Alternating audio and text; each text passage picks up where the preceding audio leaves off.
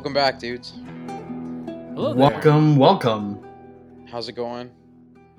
You know, uh, I'm anxiously, like, I'm I'm trying to forget that it's so close. I guess is the best way to put it. You know, and, and there's enough hype hype right now built up in me because, uh, well, whenever you're listening to this, actually, if you're listening to this on the day it drops, you are either hours away or you just missed the PS5 um, announcement. So definitely, um, I- I'm feeling the hype right now. Of Yeah. course, you're talking about the hype toward the EA event that's coming next week. No, not Oh, even yeah. not even that actually. Not even that. No, I'm feeling I'm feeling pretty hyped for them to make another movie about uh, Mulan, like a Mulan 2. That's what I'm hoping for. Like a Mulan remake. Uh, like a Moulin Rouge remake. Sorry, I should have been more clear. Oh, Yeah, I was okay. Sorry. Yeah. Cool. I'm doing well, thank you. Uh, uh, no, I'm doing well. Yeah, we're we're in the like we're rounding third right now. We're literally at the end of this game. We are a week away now from part two. We are hours away from reviews dropping, and then of course we have the PlayStation Five reveal events, which, as Shay said, is either in a couple hours from when you're listening to this, or it just happened. So I hope you're excited because it's a it's a nice time. This is supposed to be E3 week, and it's the first time in like 15 or 16 years I'm not glued to my computer waiting for E3 news or watching E3 events. So um, it's nice to be excited about something, especially um, this year, 2020 has not been a good one. So just looking for something to look forward to.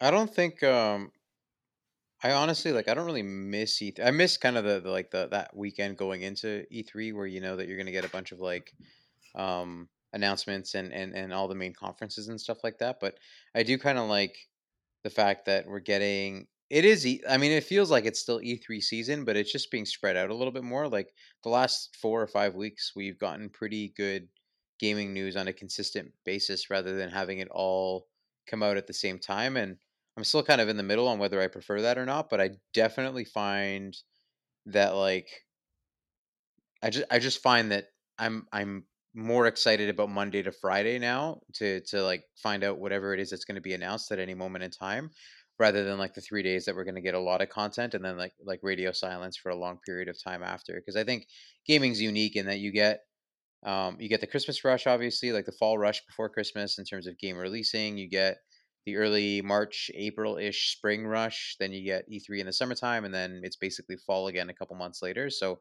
it's nice that that's been dragged out over a longer period of time. And even like For sure. fall fall games like Cyberpunk and stuff like that are coming out like real early in the fall, like first week of September. So it almost feels like gaming is becoming more of a like a year round event rather than these like three pockets where we get all of the same stuff and it's really hard to kind of digest all at the same time. So um I miss it no, a little that's bit. very true too. Yeah, I I miss that hype. That just that that you don't know what's go- it's like a Christmas morning type thing. But for sure. like like what you said, I like the fact that any every day now, like anything could drop. Like they could Yeah. they could announce anything now, and it will hype us up and get us excited, which I think is really cool too. So Yeah, even um, uh, Microsoft today actually talked about the console a little bit more in depth. So um, it's exciting. It's exciting times to be a gamer.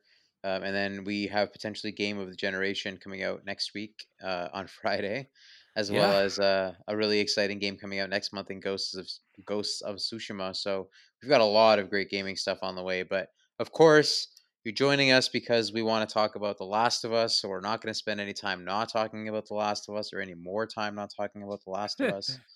Um, See, I was confused there for a second. I confused myself. Uh, this was a, a pretty um, this is a pretty busy week for Last of Us and for Naughty Dog. Just given that um, they launched their own podcast. Actually, I listened to the first episode today. It was very good. Uh, I was very. We were talking uh, a little bit earlier today, the three of us, just about how hearing Neil talk about the intention behind the game. Um, and hearing you know the analysis of and, and the way that they wanted their characters to be perceived and received um, was very similar to what we talked about in the first three episodes. So I think we felt a sense of pride that we kind of nailed, I think, what the intention was, as well as maybe getting into some of the more granular details that um, that we maybe didn't get to the first time playing through the game, and now they're talking about it on the official Last of Us podcast. So if you haven't checked out the official Last of Us podcast, check out the official Last of Us podcast so that you can then listen to our companion unofficial podcast, which Neil Druckmann is a part of, definitely, and not definitely not not a part of. I just confused everybody. I'm sorry. Um, just to be clear, Neil Druckmann is not a part of this podcast. Uh, but yes, he is. He's hosting on the on the official PlayStation podcast. So check that out. Um, there's some great stuff going on over at, at, the Last of Us podcast. But for us, we're gonna wrap up the last narrative arc uh, of The Last of Us Part One. So thank you guys for joining us for the last um, four weeks that we've been recording this. It's you know it's been something that we've been talking about for a long time, and we're in the home stretch. We've only got this episode left, and then next week we're going to talk about some speculation for The Last of Us Part Two, as well as reflecting on some of the reviews, trying to keep it very spoiler free. Um, but I'm super stoked. I'm really glad we got a chance to do this together, and that we're gonna tackle the last part and potentially the most emotional part of the game today. Um, and yeah, I just wanted to thank you guys for joining me and, and talking about a game that the three of us really love. Definitely and I can't wait to talk about this last part. We made so it. La- we did. We made it. Um, we made it to. This is my transition. We made it to a part of the game where we have finally met up with the Fireflies. Um, last week we had covered some ground in terms of David's uh, very very terrifying community in the very very snowy, snowy area of uh, of the USA, um, and then we found some very very violent scenes as well as a lot of separation between um, Joel and, and Ellie, just finding out that Joel was still alive, and then the way that uh, Ellie was kind of fending for herself. And then, of course, some of the more vi- violent moments of the game um, actually happened in the last podcast. So we covered a lot in the last podcast, despite it being a shorter episode. But this week, we're really going to talk about the last chapter, um, which is when we finally see the Fireflies after we've been chasing them for the first um, dozen or so chapters in this game, we're finally at a point where we've met up with them and we actually encounter Marlene for the first time since we have uh, in the early parts of the game. Um, to be clear, sorry, we left off last time. Uh, Ellie was uh, uh, drowning or potentially drowning. Joel saved her before he was knocked unconscious, and then we kind of cut to black. Uh, and then the next time that we see Joel, Joel is uh, in the presence of the Fireflies with Marlene in the Firefly camp um, which is a hospital.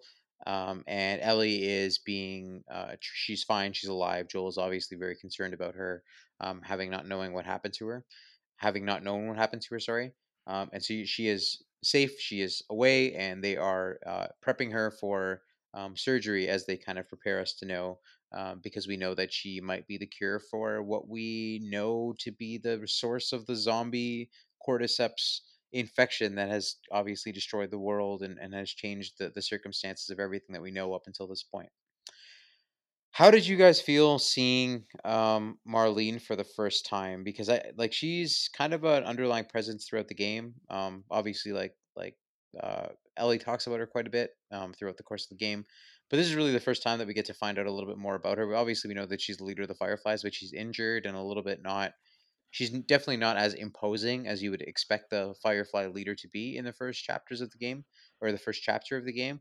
So this is the first time that we really see her, you know, healed, healthy, and in a position of power um, with support of the Fireflies behind her. So how did you guys feel in these in these first moments interacting with um, with Marlene? Um, for me personally, it was uh, it was interesting because this is a character that you literally have not seen since the beginning of this game, and for her to kind of show up out of nowhere again, it's it's it's like she's she's kind of like sprinkled throughout the game by you know you learn more about her you learn enough about her without actually seeing her that when you finally see her you're kind of conflicted. You're like okay the immediate message is that you know she is in surgery and uh, the situation that's about to happen is it, it's not looking good for her but uh, joel you got to be okay with that so her her stance and her message doesn't change from the kind of character that she is. You immediately know that she will do whatever it takes to um, fight for you know humans to live and to get a vaccine. Um, so as a on a personal level, you kind of hate her because you're like, okay, you're hurting this character that I love so much. But on a bigger scale, you're like, I get what you're doing. Yeah, I think I think what's really interesting too with this sequence is that of how fast things progress at this point. There's no conversation. There's nothing that happens here. It's literally Joel gets knocked out, and we cut to Ellie already kind of unconscious, and it's like you don't have an opportunity for a conversation because most likely if Ellie knew that her like her would her having the cure inside of her, she would I, I feel like Ellie would have sacrificed herself. I think she would have gone through with that. Do do you guys feel the same way? Like do you think Ellie would have sacri- do you think Ellie would have willingly gone in there and and given herself over for the cure?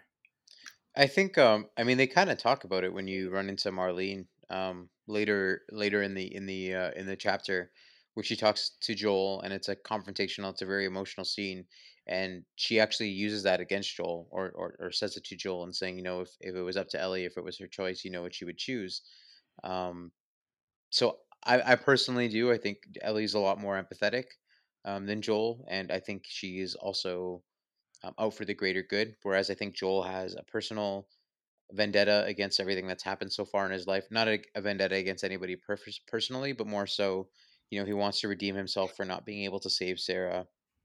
Um, I think, yeah. Sorry, no, go ahead. I, I, I just think that the redemption arc for Joel is very much um, indicative of Joel's uh, like like own selfish interests, and that's what we've known him to be for the for a big part of this game up until the last to the last chapter, really. So, yeah, I I personally think that if if given the the opportunity, I think Ellie, as hard as that decision might have been, I think that she probably would have been okay with um, dying for the for the sake of a cure. Right. Um, yeah. Yeah, I think I. Th- what about you, Shay? Because I'm I'm thinking she would as well. Yeah, I'm in the same boat as as kind of both my, my Daniels over here, and uh, my Dawes, my Dawes, and like uh, Da one said, that you know she she she would have done it for the cause but joel at the same time he's trying to fill this sarah hole in his life he's trying to fill this hole that you know it's a redemption story it's a it's it's selfish yet at the same time actually no no i think it's just it is pure selfishness and and that's that's okay for these characters because you've grown to love and understand them and and yeah, there if if there's Ellie, there could be others out there as well that are also immune. So why does it have to be her? I but yeah, this is such a complicated conversation as well. Yeah, because we like at this point, like I guess we'll we'll get there in terms of the discussion. So I guess we'll we'll get uh, Dan, we'll get you to progress the story so we can kind of discuss the fallout more. Yeah, we jumped the gun a little bit there, but basically, what we find out about um, in the early parts is that uh, because Ellie has the potential to um, cure, or, or, or, sorry, they can use Ellie to reverse engineer a cure. Um, it requires removing the cordyceps from Ellie's brain, um, which would obviously kill her. So this is something that Marlene tells Joel about. Joel obviously hasn't seen Ellie since saving her from drowning, and then at this point in time, Marlene just kind of walks away um, and just says that it's kind of the necessary thing to do. And Joel obviously does not take very well to this and starts to kill a lot of people, as he's done very much in the past, um, to, to save Ellie. Um, one thing that I, I found really cool here is if you take the time, which I def I don't remember taking the time the first time that I played through the game, um, and it potentially was because I was playing it on a harder difficulty. But I found um, there's a lot of insight into uh, Marlene's thought process and Marlene's the empathy um, for for Joel because there are recordings that are left and notes that are left throughout the mission and throughout the hospital as you're getting to Ellie and uh, a lot of them reveal you know the struggle between Marlene and the Fireflies. Yes, she leads the Fireflies, but in the same token, she is not completely unempathetic with Joel and, and the way that, that, that Joel feels about Ellie. Um, and you find a lot about you know how Marlene struggles with this decision throughout those things. You find out about Anna, who is uh, Ellie's uh, mom, who is a nurse, um, and she she has basically left uh, her her daughter in Marlene's um, possession to, to to to take care of and to nurture and to make sure that she that she's raised, and Marlene feels very responsible for for um, thinking Ellie had died up until this point in, in time because when she's arrived in Salt Lake City, obviously she was injured the last time that we saw her. We were expecting Joel and Ellie to get there much faster, but obviously they've been derailed in a number of different ways along their journey. Um, and so there's some notes that are left around, and Marlene talks about how uh, Ellie she believed that she had died by the time that she got there with the rest of the Fireflies because Joel and Ellie weren't there already. And then she also talks about how she shouldn't have left, um, she shouldn't have trusted Joel, and she should have kept her to her, herself. So you you sense a lot of um, of responsibility from Marlene's part. So it really starts to I think drive the gravity of the situation because Marlene has obviously known Ellie since she was like much longer than Joel has, but Joel is the one that has this attachment to her that's not willing to let her die for even a, even a good cause or a potential good cause. Um, you don't really see that in this in the cutscenes.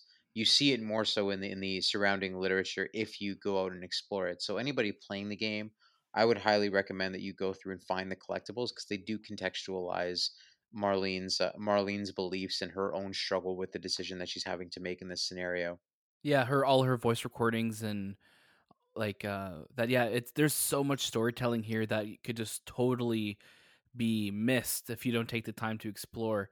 Even though cuz you feel so close to the end of the game at this point cuz you're just like I need to get to Ellie, I need to save this girl that I just spent the last almost year of my life trying to get here and um you you realizing that like is Joel the is Joel a good guy? Like is he the good guy here? Is he the one that's going to stop a potential cure from happening? And like and I love that that game really makes you think and makes you ponder, damn, is what I'm doing morally right or is it like is it like the needs of the many outweighing the needs of the few? Like there's there's so much to unpack in the scene, but it makes you so attached to Ellie as a character as this whole campaign has gone through that you don't care. All you care about is saving this girl, even if it means risking the lives of or risking humanity at this point.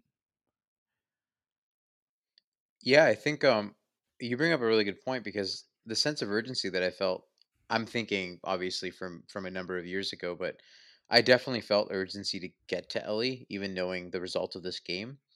Um, and it, it kind of took a lot of me to to want to go through and explore and make sure that I didn't just get to the end of the game. But by this point in the game, like you're pretty emotionally exhausted if you've been if you if you're playing it in a dense period of time.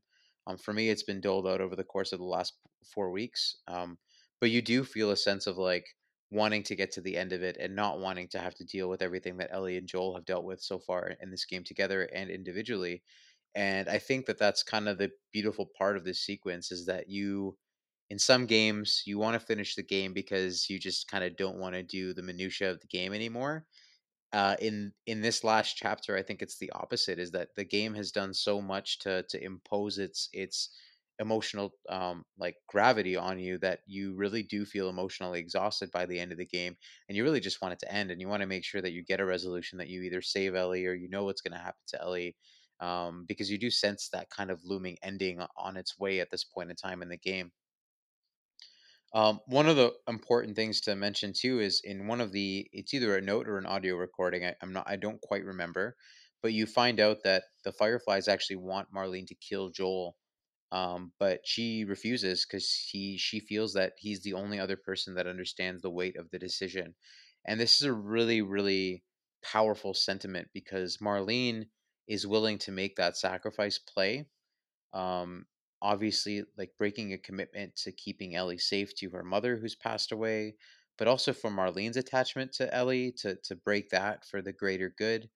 Um, and I think that it's it's really a reflection of Marlene's character, who you know in some ways can be portrayed as villainous. You know, the Fireflies being basically a terrorist organization in some ways, um, and, and and and not being afraid to to to uh, um, to impose their will via violence but Marlene does seem genuinely empathetic and and, and very much uh, emotional about the, des- the decision that she's having to make and there's a humanity that comes with that that again I don't think you feel from just seeing the cutscenes that involve Marlene.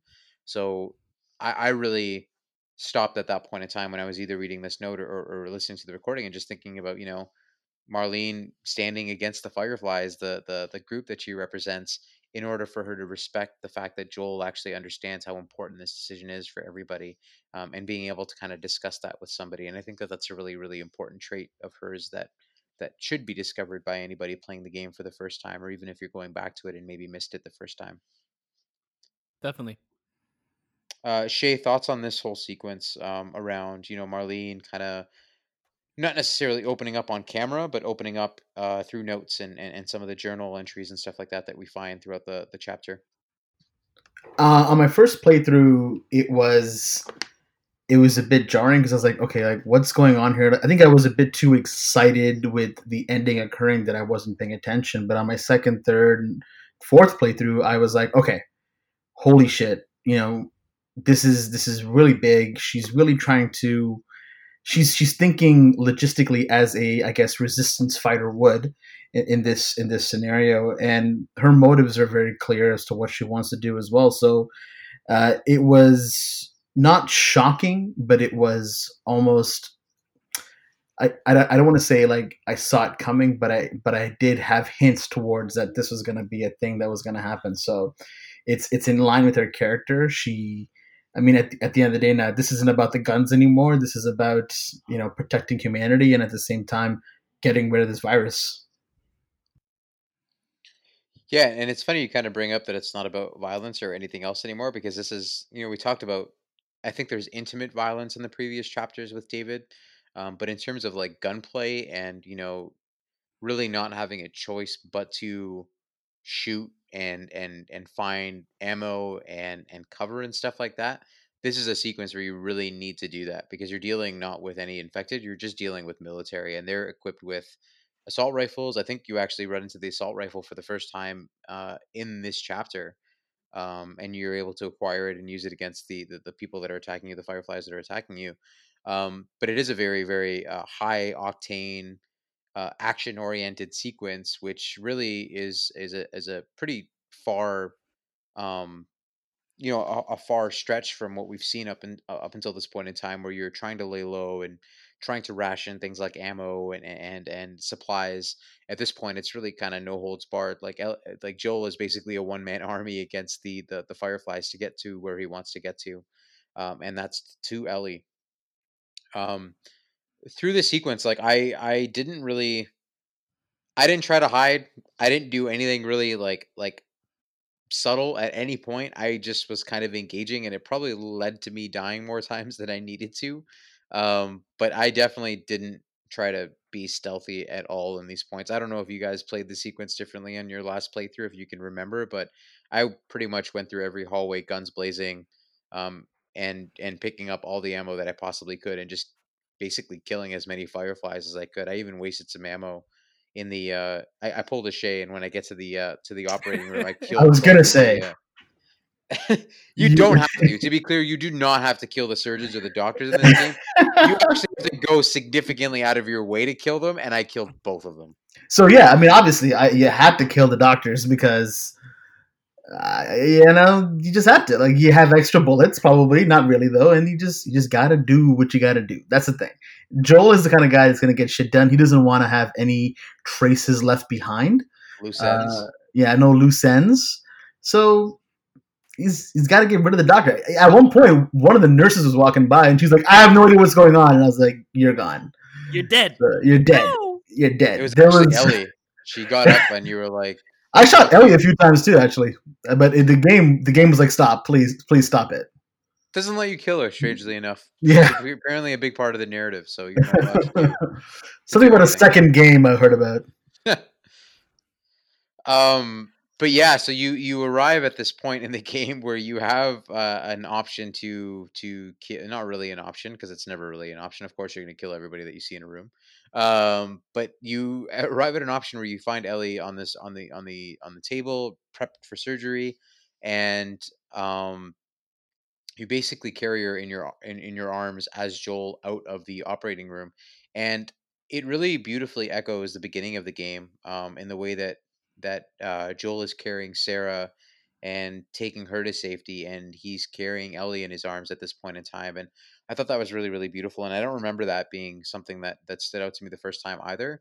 Um, but there's a lot of, of of poetic symmetry here in terms of Joel really finishing his arc. As much as we've talked about his inability to move on early in the game, and then his ability to accept things the way that they were, and you know, accepting the photo of Sarah in the last chapter that was gifted to him by Ellie after initially rejecting it when Tommy first gave it to him. um, it seems that Joel is still very much somebody that can't, uh, you know, he can't move on, even though he's given us a, a, a, lot of speeches and a lot of indications that he is somebody that can move on.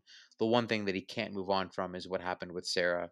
Um, and this sequence is, is kind of a beautiful reminder that you know you're never going to quite forget um, a daughter or or a child that you may have lost, and that's clearly how Joel now sees Ellie, even though he didn't see that at the beginning of the game. So I thought that was worth calling out because it, like I said, there's a symmetry to the game, and I think that that's a perfect kind of bookend on on making sure that he kept Ellie safe the way that he couldn't keep Sarah safe from what happened to her in, in the first chapter.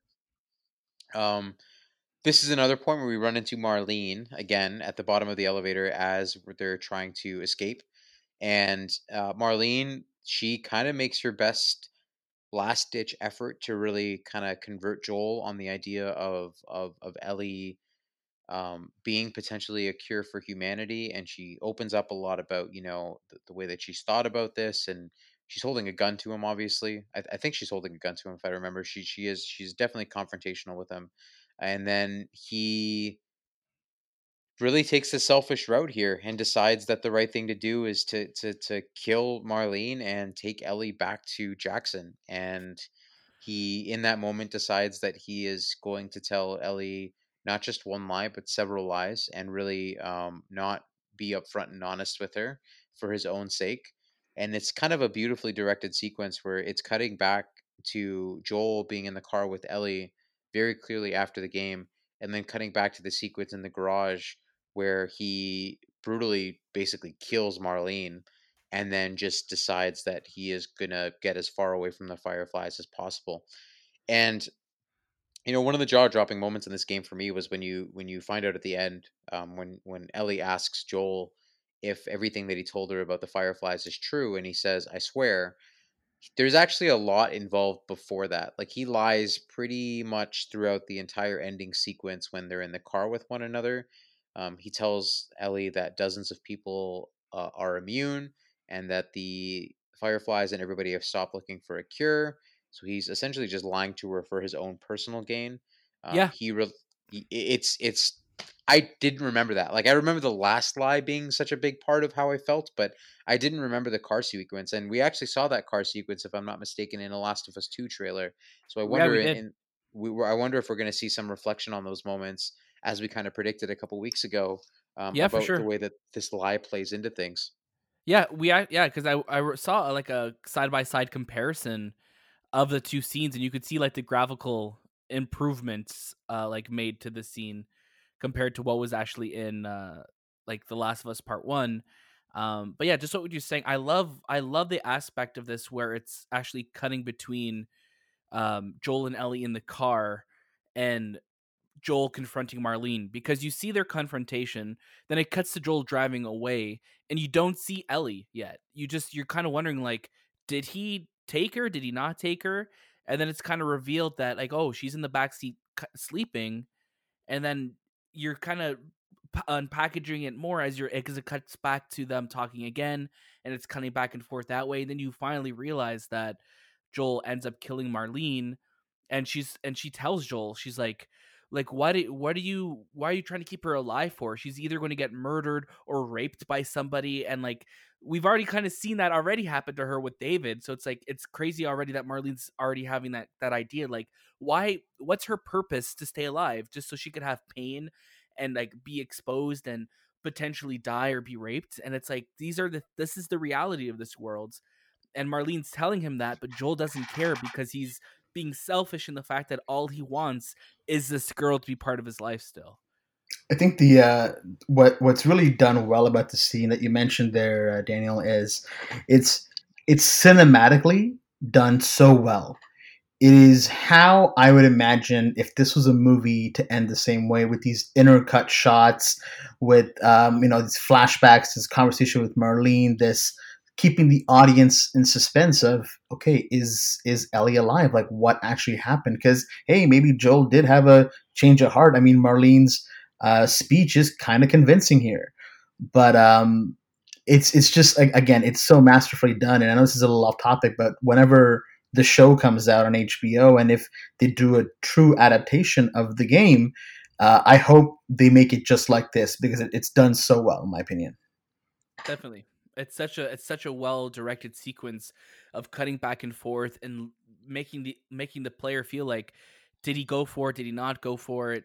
It's just so well done. And then to see that Ellie is alive and Joel did kill Marlene and now he's moving and he's lying to her now. He's telling no, they're not even looking for a cure. There's dozens of people out you like like you out there. And now Ellie has to live the rest of her life believing that, but also also deep down wondering is Joel telling me the truth right now? Well, I think the interesting prospect here, if we think about part two, is that Joel may not necessarily. I mean, he's lying in that he doesn't know whether there's dozens of people out there that have potential um, ability to live with with being bit and not converting to to a zombie or to an infected. Um, so that'll be interesting if that comes up in part two. I didn't really think about that, but but if we do encounter people that are also um, you know not able to, con- to to to turn quickly into the infected like does that you know if ellie does find out that joel lied to her so to speak maybe he didn't lie to her in you know kind of a roundabout way but he obviously he doesn't know that information right now at this point in the in the, in the mythos but it would be interesting if that was something that came up in part two if she encounters other people that are potentially not um not converting as quickly as as the rest of the human population has within a short period of time. Yeah, some I mean for it's thought for part two yeah, I mean it's it's definitely possible we'll we'll see more people who are like that, but I definitely think the lie is going to be a, a big part of part two that of her realizing that Joel lied to her, right? I think I can't see them not touching on that aspect in part two. Well, I mean, it's the biggest it's the biggest cliffhanger that this game really leaves there for us, and we don't see any kind of resolution for it. Um, we are going to talk about a little bit later the epilogue that wasn't released um, publicly, which kind of loosely ties into The Last of Us Part Two in some ways. Um, but yeah, that's that. Dan, I, I mean, when we've talked about our predictions for Part Two, which we're going to get into into next week's podcast, but that's definitely one of the things that I, I that stays with me is how is how is this lie going to affect their ability to interact with one another and you know from the way that some of the trailers have been cut joel doesn't seem to have a very big presence in this game but there was that one trailer where he kind of shows up and um, it's a very emotional sequence for both ellie and joel so is that on the heels of maybe being separated as a result of the lie uh, Yeah. coming to to, to to to to ellie's knowledge or is this something that maybe that's the moment that she finds out that there's some some mistruth being shared with her so Sure. I the, the they've done a really good job of keeping that under wraps in all of the trailers, and I'm I'm really hoping nothing gets spoiled this week because I know spoilery people that want to spoil the game for other people are going to be um, on high activity on Twitter and all of the other places that you would find spoilers generally. Mhm. yeah, and if that's one of somebody who's listening to the show, fuck you, man or woman. Yes, please don't spoil it for us. I mean, uh, you know what the worst part is, and this is a little off topic here, but I, I was just on the internet. You must have heard of it, but the other day, and uh, I was looking up ways to see if I can secure my um, my pre-order that I have because it's at a mall where it's still kind of closed. And in the comments, some fucking assholes were literally just writing spoilers, and I was like, why? Like, what? Like, we waited so long for this game. Why are you being that dickhead going out there and, you know, spoiling a game for everybody? Like, what? What is it? I mean, we Like- see it with all big media releases, and it's part of the reason that I mean, I try to beat games pretty quickly after they come out now because of people that like to spoil. I mean, Spider Man being a perfect example. Like, I'm really happy that that none of that got spoiled for me because it had some really, really important twists. Um, that was actually before we went to Europe a couple of years ago, Shay, but I was adamant on beating that game before I went away because I knew that there was I remember. somebody out there that was going to post a GIF or something that was going to spoil the ending, and we did actually end up finding that. I don't know if it was spoiled for you, but I saw a GIF and I was like, "Oh man, like that would have been a You- huge spoiler had I not known." You told me about it, and then I was like, "Don't show me." And then, um, yeah, then I stabbed you in the face. I remember Yeah, very well. yeah, that was that was actually what happened in the game as well. Is Mhm. Aunt May got stabbed in the face. um, so yes, Joel has killed Marlene relentlessly, and uh, Sarah and um, and Joel used to take heights that were similar to what uh, Ellie and him are on at that point in time. And then he really gets into this idea that you know Sarah would have liked Ellie and they would have gotten along. Um, and he talks about how he would have taken Sarah on hikes that were similar. So you're really starting to see Joel fully embrace Ellie as I don't want to say a replacement for Sarah, but he's found somebody that he can protect and feels that he has the ability to to insulate to a certain degree in the way that he wasn't able to do with Sarah. So it's kind of come full circle for not wanting to be attached to anybody as a result of losing his daughter to finding somebody that he has become so attached to um, that in some ways has fully replaced Sarah for him. You know, twenty or so years later after after the tragedy that happens at the beginning of the game. So um, it's quite sad. Um, and to see Joel optimistic is a, a, a substantial change from the character that we met at the beginning of the game.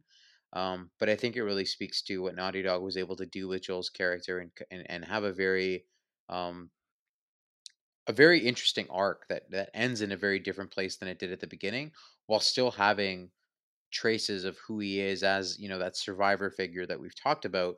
He's still doing things like relentlessly killing people, um, but he's doing it for what he perceives to be a noble cause, and that's protecting Ellie. Uh, so it, it's just it's really well done, and I, and I, Joel is such an interesting character in in just all video games because he represents us. Like uh, like I rem- I don't remember a game going into this last sequence as they're kind of getting back to Jackson. I don't remember a game that made me think about how I would approach the scenario if it was my daughter or if it was somebody that was in this position with me and whether I would act selfishly or if I would act in a way where it wasn't maybe in everybody's best interest but in my best interest. And I genuinely I genuinely am torn at this point in the game. And and just as, you know, we're getting into this last cutscene here, um, I had kind of this thought. I was like, you know, if I if I was in this position, like I really don't know what I would do. I, I can't I can't say that I wouldn't um potentially act selfishly, but at the same time I want to believe that I'd be able to act a little bit more objectively and understand the the stakes and and and, and the the impact of what I'm doing and the way that that might Im- impact the course of history. But it's like it's truly one of those moments where I don't have like I don't have an answer how I would approach that, and I think that that's what's make that's what makes the ending so like fulfilling emotionally, but also so heartbreaking. Is like a decision is made for you, but I can't quite align with that decision because I don't quite know if that's the one that I would make. But in the same token, it might very much be the one that I made. And then I'm looking at the impact that that would have on all the people that are around me. So I don't know if you guys feel that same struggle, but like I constantly thought about it, even knowing knowing that ending coming from having played it several times before. I am I'm just even now, like two weeks from having uh, beaten the game, I'm still thinking about like I don't know what I would do, and I don't think there's really any way to say what I would do if if you're not in that scenario. I don't know if you guys feel the same. Yeah, for me, it was uh, you, know the way I looked at it was I spent maybe what 30-ish plus hours with these characters and in that in those 30-ish hours I was totally okay with Joel's decision yet it was it would still weigh on my conscience. But I have to think about the kind of character Joel is. You know he knows he's old. He knows he won't have to live with this for too long but he'll finally be able to give this girl a life. Um, so if in those 30-ish hours i was okay with the decision a character like joel who just spent what about a year or so with this character um, for him to make the decision it, it, it, totally falls in line and, and i and i see him doing it because it, it makes sense for him um, i mean even when we get to this last cutscene when he's talking to ellie he's clutching his watch most of the time to really signal that yep. you know this is a uh, this is a Sarah moment. Like this is it. This is Sarah. I'm I'm I'm letting her finally grow up. Yeah, that's exactly it. He's he's giving Ellie the life that Sarah was denied, and whether or not that makes him a good guy is one of my favorite aspects of this game because we know Joel is so far gone in what he's done, especially the things that he did over those 20 years. The reasons why like Tommy kind of left him as well too is like Joel became a different person. He did what he had to do. Him and Tess were survivors. And now what this girl is bringing back a, a level of humanity to him and as much as he's saving her, she's saving him. and I think she's saving him from himself because I think if Joel was to leave her there with Marlene and know that she would have died, I don't think Joel would have come back from that. And I think Joel was equally as scared of the person he'd become if he didn't have Ellie in his life again and had to go through that loss of someone.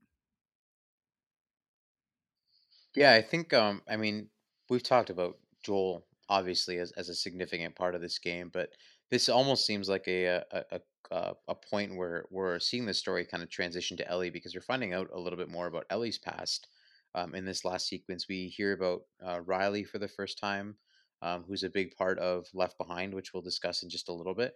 Um, but we also find out a lot about how Ellie feels because she's worn a very, very tough persona and she seems very resilient um, and and you know ready to to to to tackle the world um, rough around the edges as we talked about you know super confrontational in the first couple of chapters with everybody new that she meets but she's found comfort with joel. And this is one of those moments where you sense that she doesn't feel entirely comfortable with joel and that's the first time that we felt that in a very very long time in this game um, probably since the first time that they actually met. So she mentions riley she mentions being scared um, Joel is is you know being encouraging and he's trying to um, you know give her that that sense of of you know of fight and, and, and telling her to find something to fight for. Um, and I think this is a little bit of a, of a precursor for what we're going to find out about the the character that that Ellie is close to in the second game. Um, but yeah, that idea of finding something to fight for, that's what's driven Joel to the point where he's at right now. Um, and it looks like that's going to be a consistent arc with part two as well. So that's really going to be a, a, a, thing that we come back to and and probably find in the first couple of chapters of, of Last of Us Part Two. Um, and then obviously the, the kind of the infamous moment that that I really remember being the the jaw dropping moment of the game, in addition to some of the other ones earlier, is when Ellie seems very um, quiet and pensive and apprehensive about following Joel's lead. Um, and she asks Joel if if everything that he says about the Fireflies is true, and he says, "I swear," or he says that yeah, he he basically eh, you know is telling her the truth and that there's nothing that he's keeping from her. But even in answering that question, it comes back to Ellie very very briefly, and she just responds. I believe she just responds, "Okay," and then they just that's where the game ends. But you still sense that she's not quite comfortable or that she's not quite um, 100% on the answer that Joel's given her. And, you know, we just talked about it a, a short while ago, Dan, but how is that going to play into part two? And how is that going to play into if there's potentially a game after part two? We don't quite know that yet. And that's kind of the most exciting prospect of, of The Last of Us Part Two is how does their dynamic now change after five years um, and a very, very different state of the world, finding a community that they're able to you know have gatherings in the way that we see in the trailer for part two uh, that that's something that we haven't really seen up until this point in part one so i'm super stoked um, to find out what the next steps are uh, for these two characters but at this point in time like i don't really know like I, I have my theories and i have my predictions but i genuinely still don't really have a great idea or great grasp on on what to expect uh, and the way that maybe the secret is revealed and the way that Ellie will react to the secret.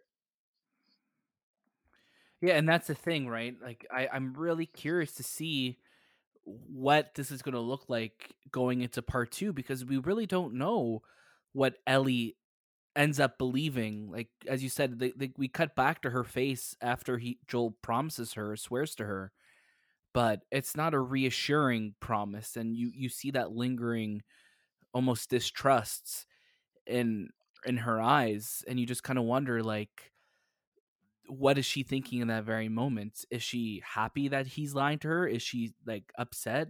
Will it come back somehow that ellie maybe is the only one who's immune to this? We don't know. Um but it's just such a powerful ending to this game.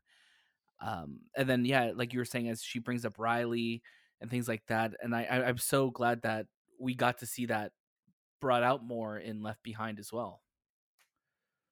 Yeah, just a couple of things to mention here too. Music, music is something that's really impactful in this game, and we've talked about it here and there. But um, in the sequence in the hospital and leading up to this point, like it's very subdued. It very much is is a backing track to everything that's happening. But um, in some of the sequences that are more tense, like we, you know, we've talked about the clickers attacking and and and how kind of nerve wracking that can be to to to encounter a clicker and even the death sequence with that that very very like piercing tone you you really hear a lot of subdued music in these last two chapters or in this last chapter in the epilogue?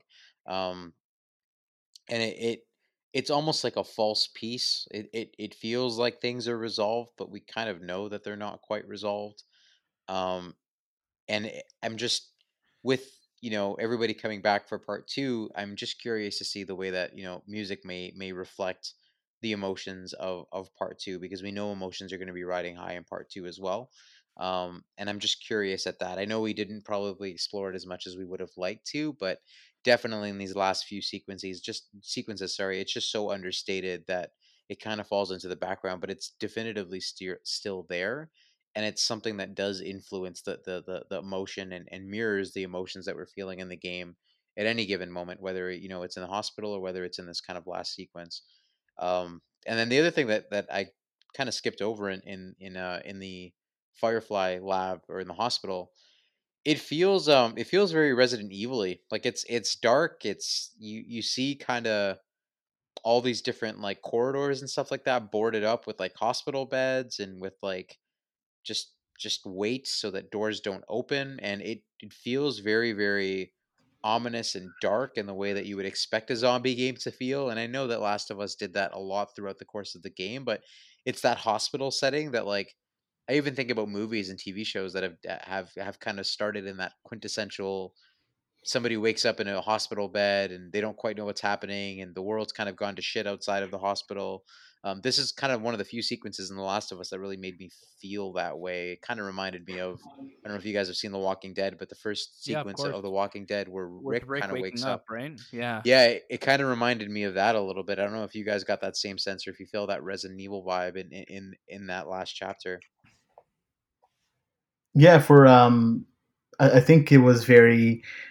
It was that ominous, and it, there was almost like a fog in a way. Like it wasn't a fog, but there was because all you could see was the flashlights of the soldiers on their guns, kind of like illuminating the row and the, the way in the hospital. So this was probably the most tense moment because uh, it reminded me a lot of the the university sequence as well. But then it, you kind of are looking at it from a, a more scary approach. I found so where in the university sequence, um, Ellie takes care of Joel. Here we're seeing the opposite this time, and it's it's that fog like element that's going around. So yeah, it's very scary. I, I, mean, I personally don't watch The Walking Dead, but I but I know uh, Daniel one does or Daniel two. I don't, I don't even know which Daniel you are anymore. we One of both of us? us. both of us. Daniel one two One two punch, one two switch. one two. Um, yeah, no, for sure, and, and like it definitely that last sequence is like we were kind of saying. You kind of feel ravenous because you're just like ready to take down anybody who gets in your way of getting to Ellie. Um, and I think Shay, I think said he le- he killed all the doctors in the room. I may have killed all the doctors in the room too, just because you don't know. You have to make sure that nobody's going to come for you. they could have been zombies too. You don't know. They could have been bit. You- There you go. They were begging for the lives, but yeah, absolutely. They could have uh, they could have been anybody. You really you don't know. They could have been Ellie. Yeah. Um, yeah. Uh, so we we we finished the on possibly the most emotional note of the game. I know that there are quite a few emotional notes in the game, but this is definitely the big one just because there is no sequence after it, and we've been waiting seven years for the next sequence. I do want to spend a minute talking about um, the epilogue that really wasn't highly publicized or really known by a lot of people. Um, and it was never released publicly. However, uh, it's been coming up a little bit here and there because it draws some um, some consistency with the first trailer that we saw of The Last of Us, which was Ellie playing guitar, and there was a lot of debate about whether Joel was potentially dead because he didn't seem to be a big presence in any of the promotional material. We knew we'd be playing as Ellie, so there was kind of this unknown. Um, but the epilogue essentially features a scene where Joel is teaching Ellie to play guitar, and he talks about this in the game earlier on um, when we're talking about things that they'd be doing after, which we which we discussed in the last episode. And you know, there's that sequence at the university when Joel tells Ellie that he wanted to be a singer, and she makes him promise that uh, that he'll sing to her at some point in time in the near future, or at some point in the future, and he does that. Um, and apparently, in this sequence, we having never seen it, but having heard about it, uh, she's distant and very suspicious of Joel, which I think you know lends credence to the idea that she doesn't quite trust what he said at the end of the game um, regarding the fireflies and and and and all of the things that he shared in the car with her that are just not true. Um, she tells a joke and then picks up the guitar and strums one note, and then that's how the epilogue ends. And it was intended to be a goodbye for Joel and Ellie, um, because at that point in time there were no plans to really revisit The Last of Us. So we're talking about this now, a week away, being excited for the sequel. There was a point in time where I don't like. There was a very real possibility that we never actually got a resolve. That the Last of Us franchise was going to end with Joel lying to Ellie, and then this epilogue that was kind of hidden away in this one time or, or two time performance of The Last of Us as kind of a musical or as a play.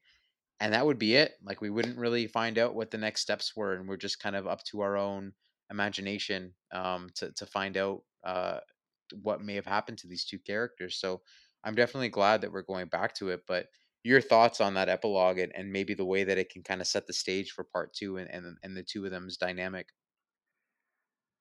the the epilogues are really um, or I guess unofficial epilogue or official epilogue, I guess however you want to say it. It's a very a touching moment, you know, where the references to the puns are back there, and um, I, I truly wonder if it will show up in the game. I, I'm curious if in part two they uh, they animate this sequence at all, or if it's even referenced. Probably not referenced because it's such a small moment, but it would be pretty nice though if the game almost not starts off this way, but has that sequence in it. It'd be cool. Yeah, I mean, I'm I'm down for every anything, and I'm just really curious to see how we're going to pick up back with these characters in part two. But again, I guess we'll save that for our uh, discussion next week. Yeah, I think. Um, I mean, we'll talk about it more next week, but I do think that this, just given the trailer and the way that that was Ellie strumming the guitar, and obviously she's been taught how to play the guitar. Um, I think that's, I think it will come back, but we'll talk about it maybe a little bit more in depth next week about about the way that we think it might tie into the story.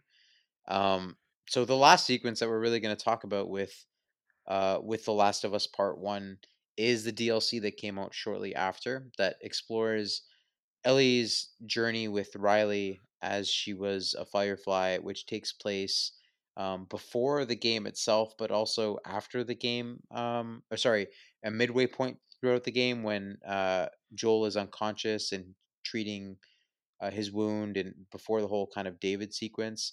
Um, so we're talking, we're talking, we're going to spend a, a, very short amount of time talking about Left Behind.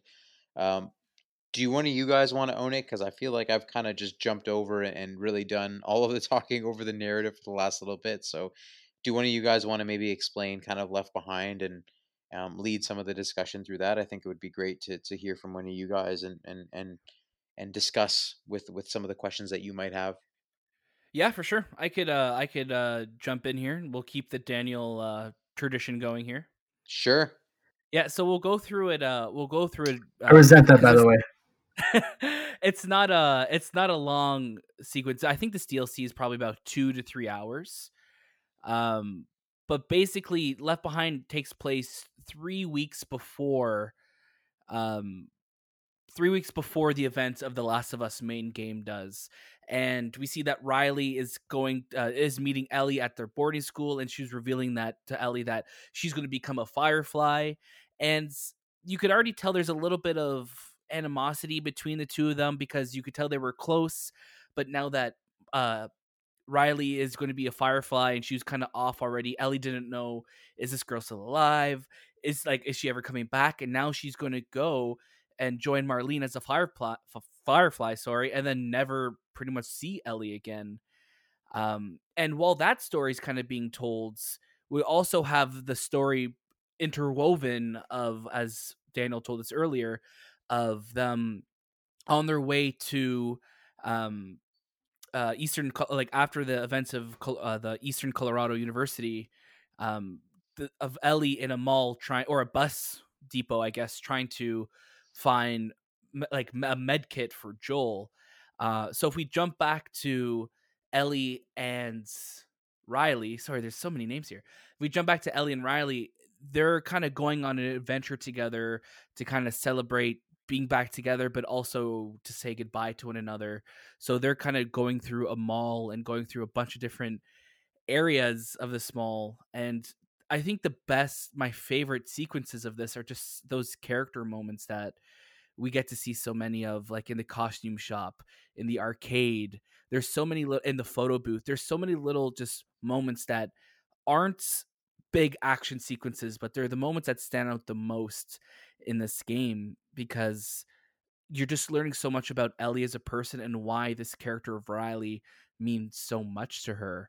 Um, and we're also seeing on this in this timeline of her trying to get a med kit for Joel, uh, very similar to the gameplay of the main game, but she's kind of using her switchblade a lot more. She's just taken down infected, but also trying to get away from some hunters that are are trying to get at her as well too, or her looking for her in the bus depot as well.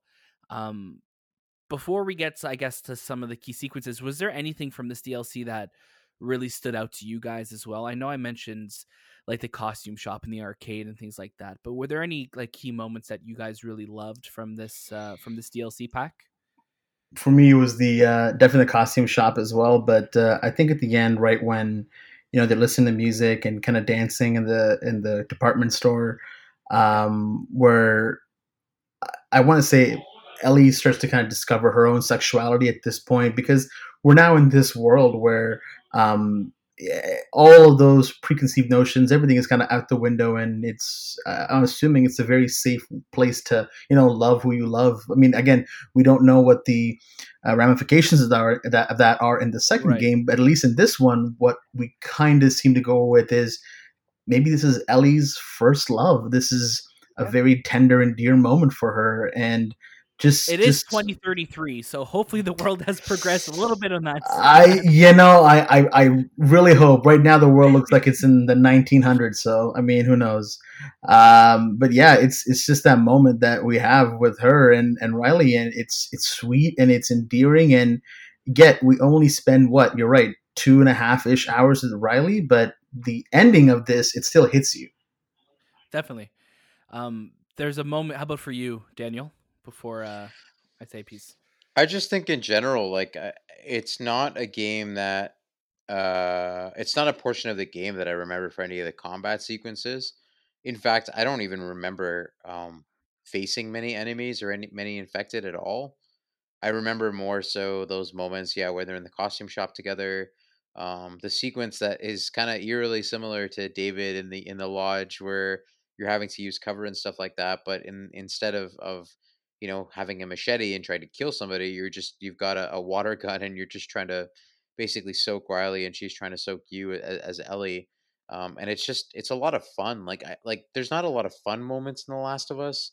The game is great and it's really tightly made and it's it's developed really well and everything's really thought out. But there aren't a lot of moments to just have fun and and Left Behind does that and it allows you to be able to experience that childlike wonder that we talked about with Ellie earlier on in the game.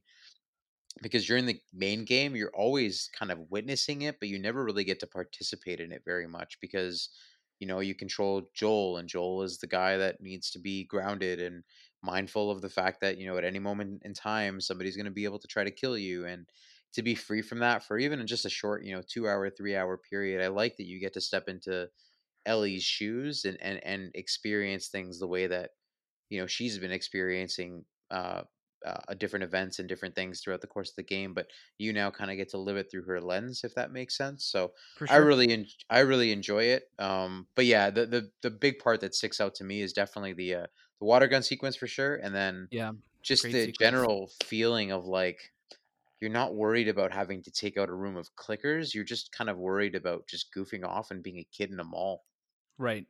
And there's um there's that moment after like the water like the water gun sequence, uh, like Shay mentioned, um, with the music and them kind of playing that that Walkman that uh, I guess that Riley gave her a tape to listen to because Riley mentions that she gave her a tape. Oh, you're still listening to that?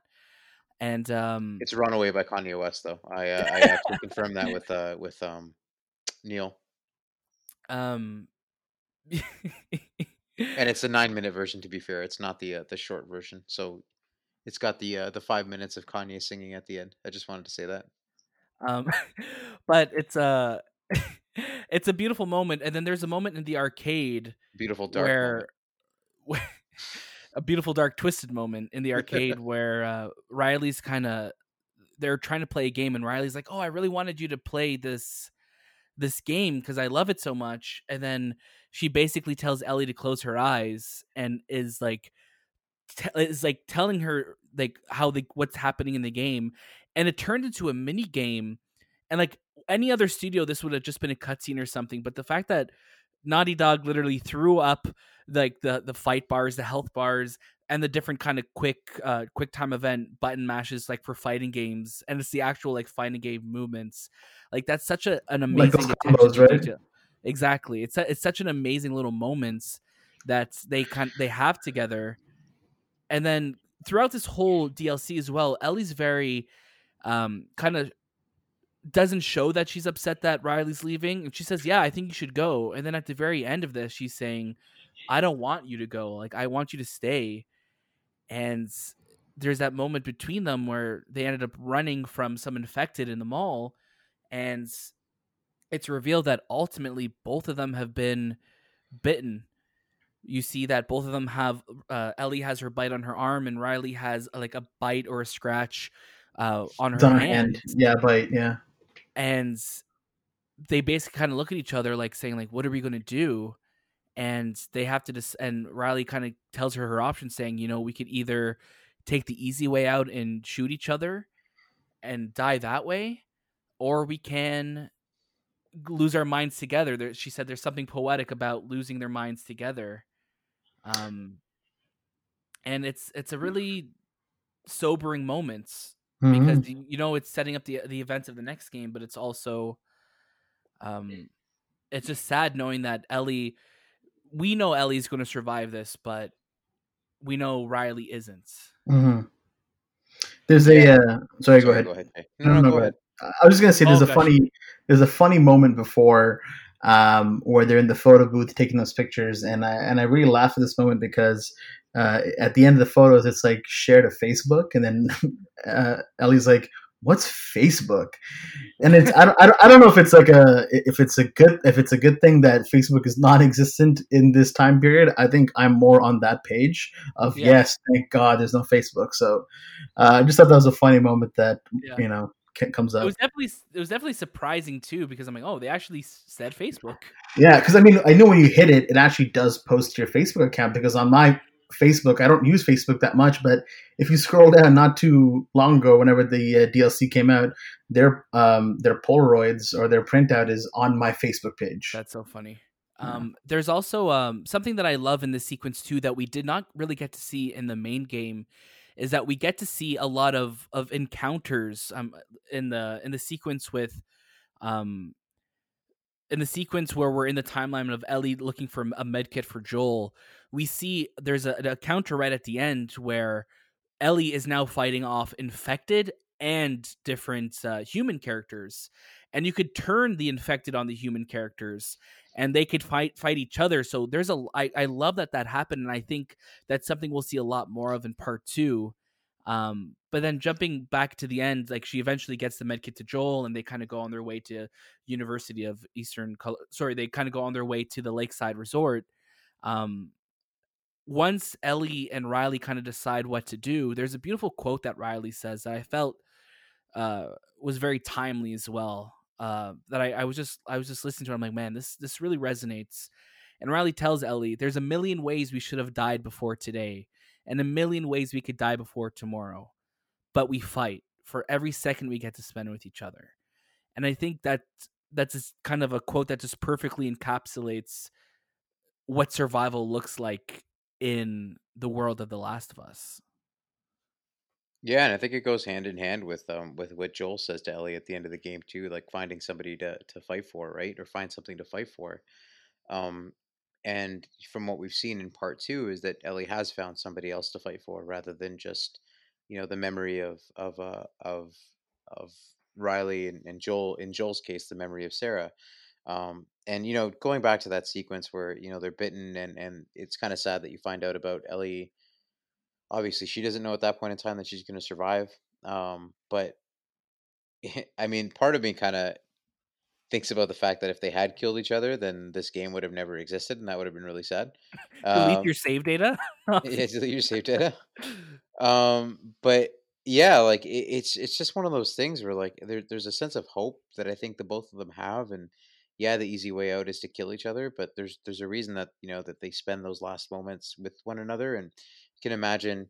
Makes me think about all those times in the game where Joel is kind of down on himself and saying that you know that that sequence where where they're in the house and, and Ellie tells Joel that she knows what loss is too. Like I think it's it's great that we got to see what that looked like because in some ways it's I mean you can't measure pain on on on a spectrum like from two different people but if you think about what this means to Ellie like it's potentially like her first love it's it's potentially um, her first time expressing uh, herself. You know, she kisses Riley, and and we find out about you know Ellie's sexuality, which uh, which is something that hasn't really been addressed up until this point in the game, um, or, or in, in the main game, sorry, and in the DLC as well. So it's it's a huge moment for Ellie.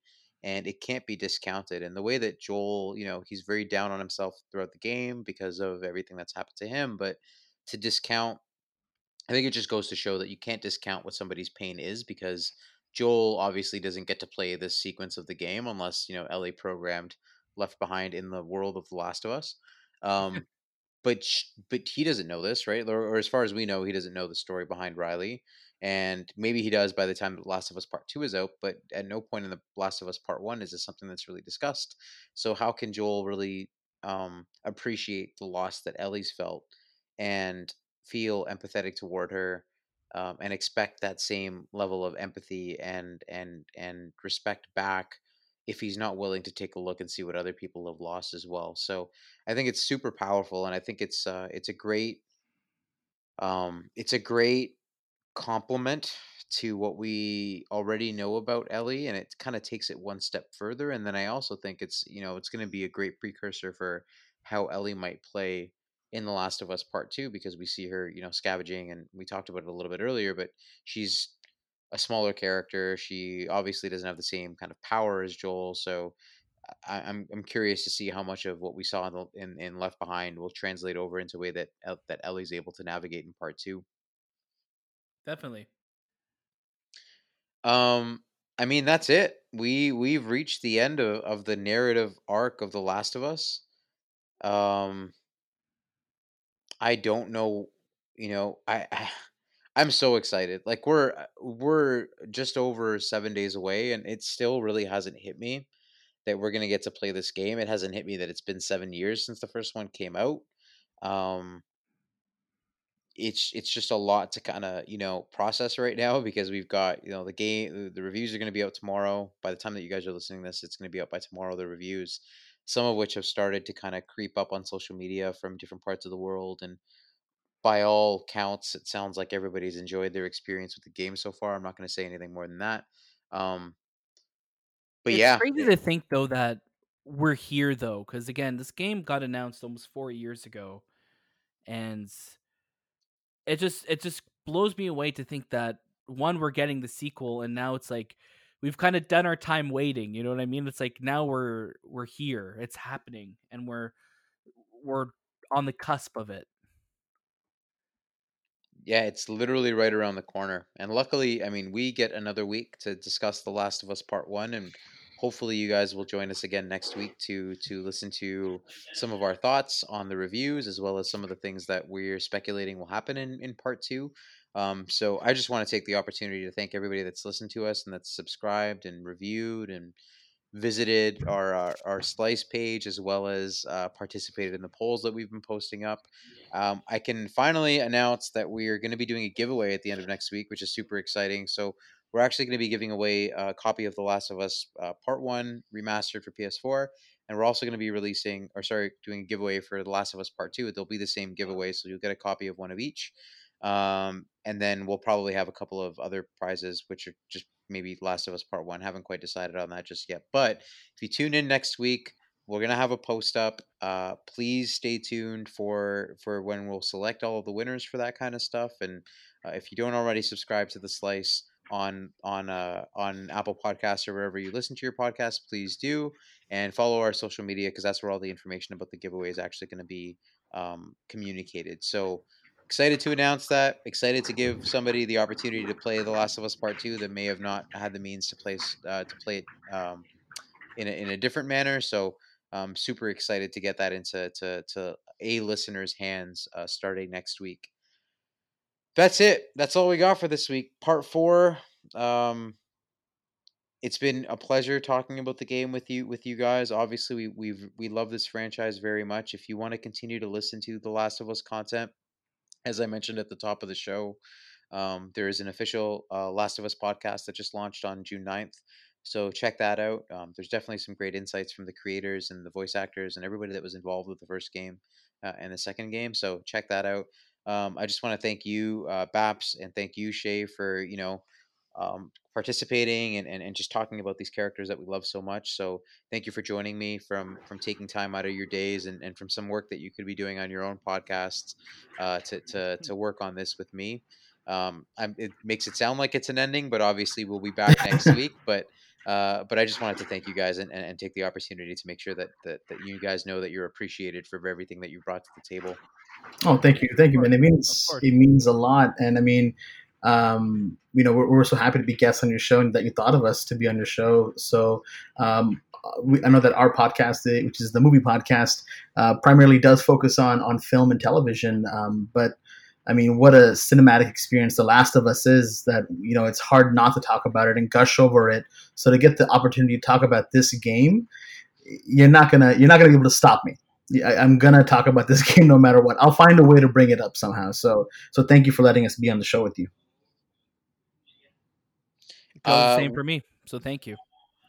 You guys, yeah, I, I, I appreciate talking about um, gaming stuff with you guys. I think you guys have some great insights and some great thoughts, especially being a little bit more PlayStation centric. It's great to to talk about uh, uh, uh, without the filter of, of, thinking about all the other platforms and all the other stuff that we could be talking about. So, mm-hmm. thank you again.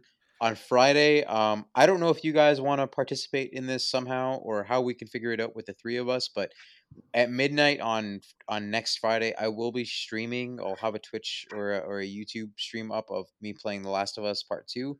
Um, the goal is to run it as a 24 hour stream, but um, I'll be working on Thursday. So whether I'm going to be able to power through an entire night of playing The Last of Us Part 2, I don't know quite yet, but I will have a Twitch stream up. And then obviously, you guys are welcome to join in on that with your own streams, or if we just kind of want to um, balance that out, we can maybe talk about that a little bit more over the course of this week. But I will definitely be on Twitch and definitely on uh, YouTube uh, representing the. Uh, the slice and and uh, experiencing The Last of Us Part Two for the first time while live streaming. So, um, look look forward to that. I will have some commentary, and I promise I won't shoot the first person in the game several times in the head and waste my ammo this time around. You don't say it until you try it. Don't knock it until you try it. I really hope there's more ammo so that I can do it. To be honest. okay, everybody, have a great weekend. Thanks for tuning in again. Uh, check us out on all uh, social media platforms: Instagram, Facebook, uh, Twitter, uh, at the Slice To and uh, we'll see you next week for our season finale and for the uh, the hours right before The Last of Us Part Two launches. Take care, Take guys. care, guys. See ya.